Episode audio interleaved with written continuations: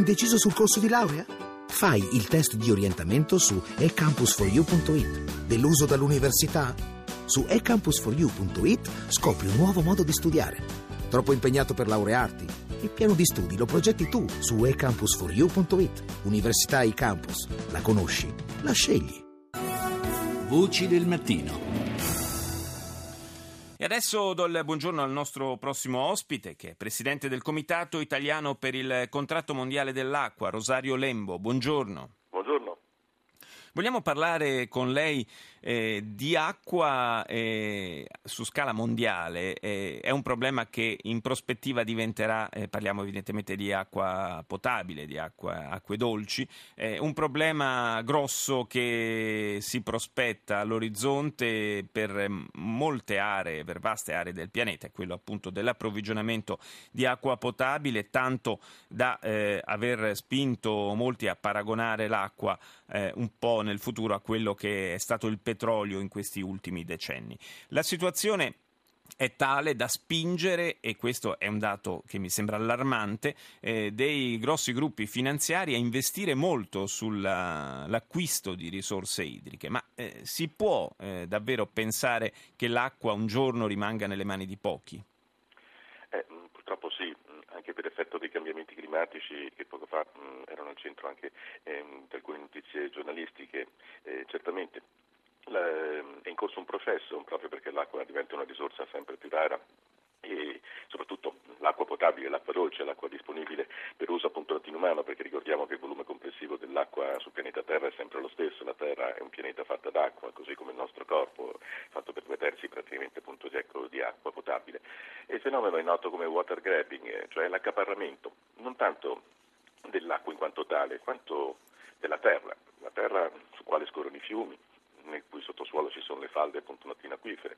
E questo fenomeno dell'accaparramento dell'acqua e della terra è un fenomeno che come ha anche denunciato il Papa nella sua recente enciclica eh, è messo in atto soprattutto da fondi speculativi finanziari, i quali appunto investono in acquistare questa risorsa, sapendo che nei prossimi 15-20 anni, se la popolazione mondiale raggiungerà i 7-9 miliardi di persone, tutti avranno bisogno di bere almeno 2-3 litri di acqua al giorno. E per qualunque funzione, dal cibo che mangiamo che consumiamo, ciò che indossiamo, per produrre questi prodotti che fanno parte del nostro benessere individuale c'è bisogno di acqua.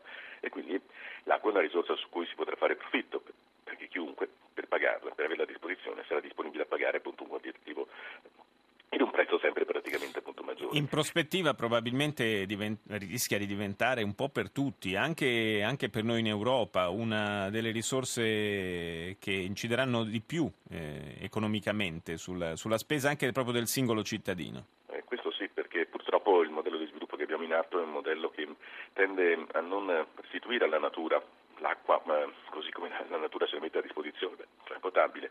Eh, purtroppo inquiniamo molto l'acqua, tutti i processi industriali che mettiamo in atto, così anche quelli idroelettrici per produrre energia idroelettrica, in realtà consumano una parte d'acqua o non la restituiscono sempre appunto nei fiumi e nelle dighe che costruiamo, eh, così come il ciclo naturale mette a disposizione.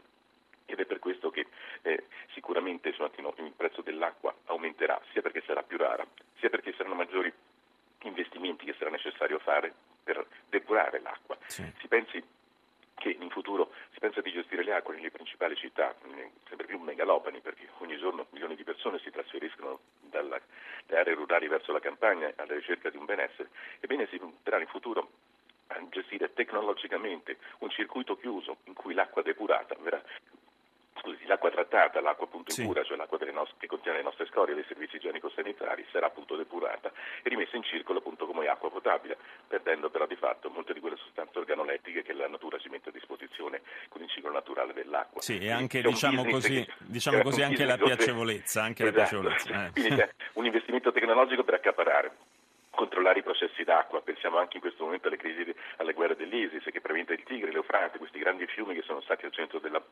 crescita del benessere delle società greche, romane appunto, e delle popolazioni che vivevano su quell'area che erano i granai appunto latino del mondo. E pensiamo praticamente all'accaparramento finanziario appunto di questi grandi processi gruppi industriali i quali trovano appunto in questa risorsa proprio perché aumenterà la domanda, proprio perché sarà necessario fare investimenti tecnologici di depurazione, di trattamento, un business appunto del futuro, perché questo è un consumo sicuro, più cresce la popolazione, più ci sarà bisogno d'acqua, più si potrà speculare sull'acqua sì. e quindi questo appunto grande mercato. Sì, non ci, sono, non ci sono, rischi di impresa, come si dice, esatto, qua, qua dire... il guadagno è certo. Sì, perché e... un monopolio naturale si cerca di sottrarre, cioè di organizzare un monopolio finanziario, un monopolio appunto di, del mercato, che ridurrà sempre più la sovranità degli Stati, ne faceva riferimento anche l'Europa. Ricordiamo che nel mese di settembre saranno appunto il Parlamento europeo dovrà affrontare l'approvazione o meno del famoso eh, TTIP, di questo trattato sì. internazionale che liberalizzerà i servizi, appunto, gli investimenti sui servizi pubblici locali e tra questi c'è anche l'acqua, come i nostri rifiuti, come tutti i servizi che riguardano l'ambiente. Quindi c'è una tendenza anche a ridurre la sovranità degli Stati per affidare alle regole del mercato la gestione di servizi importanti come il servizio idrico che ci rende l'acqua, ci porta l'acqua potabile nelle nostre case, ci dà la possibilità di bere acqua di buona qualità. Eh, l'esperienza di questi, anche e soprattutto di questi ultimi anni, diciamo che ha abbastanza incrinato la fiducia di tutti noi nelle regole del mercato, per cui insomma occhi aperti naturalmente, noi del TTIP ci siamo occupati più volte, torneremo a farlo prossimamente. Il 65% dell'acqua che viene attinta dal, dalle falde, quindi dalle riserve profonde idriche, viene utilizzata per l'irrigazione. Forse su questo si potrebbe intervenire e fare qualcosa.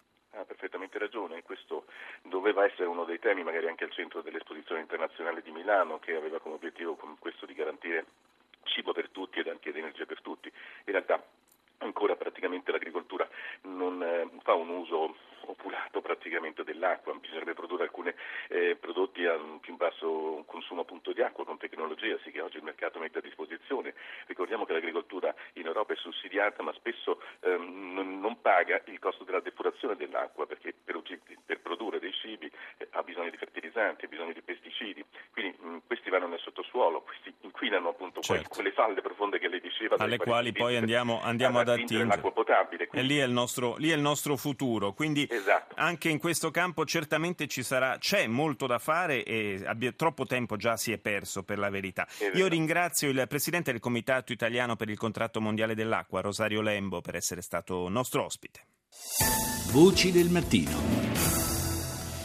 C'è una ideale continuità tra questo tema, quello dell'acqua che abbiamo appena affrontato, e quello che ci apprestiamo ad affrontare adesso, cioè quello che eh, il rischio che si vada verso un sostanziale monopolio o oligopolio cambia poco per la verità dal punto di vista concettuale, cioè eh, che in, in, poche mani si concentri la proprietà dei semi che vengono utilizzati per eh, i prodotti agricoli, per la coltivazione dei prodotti agricoli. Do il buongiorno a Gabriele Bindi, collega di Terra Nuova, mensile di ecologia, ambiente, alimentazione e salute. Buongiorno Bindi. Buongiorno a voi.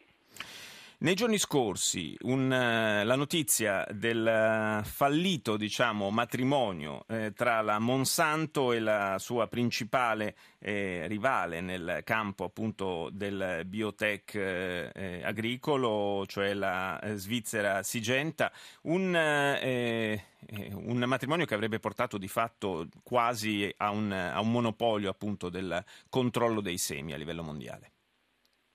Sì, si tratta di, una, di, un pericolo reale, per adesso solo scampato, ma che comunque ha a che fare con una situazione di per sé già eh, drammatica a livello attuale, ovvero la concentrazione eh, di potere da parte di poche multinazionali che detengono la proprietà de, de, de, dell'intero eh, panorama insomma, del mondo dei semi, il 95% dei semi oggi è in mano a cinque multinazionali. Questo accordo tra Monsanto e Sigenta per adesso è solo eh, rimandato, però ecco, in qualche modo ci preoccupa molto e, e bisogna chiederci che cosa manca ancora per realizzarlo, bisogna tenere sicuramente gli occhi aperti perché la questione mette non solo, come dire, crea allarme non solo da un punto di vista eh, agricolo, eh, culturale, ma mette a rischio la nostra stessa biodiversità e la, la, la, la possibilità anche poi da parte del mondo agricolo, dei contadini, di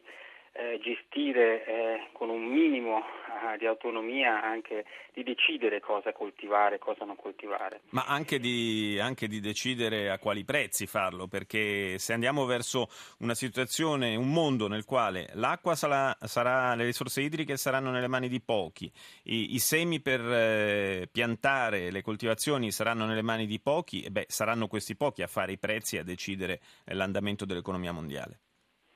Sì, esattamente, di fatto è già quello che avviene adesso, questa concentrazione ha un impatto negativo su, sugli agricoltori, sull'agrobiodiversità, ma anche sul prezzo delle sementi che, che sta aumentando eh, in modo esponenziale, eh, circa del 30% negli ultimi anni. E in questo bisogna anche essere capaci di muoversi politicamente, di agire sulla politica affinché ehm, finalmente si vada ecco, in una direzione diversa per la differenziazione, per la conservazione della biodiversità.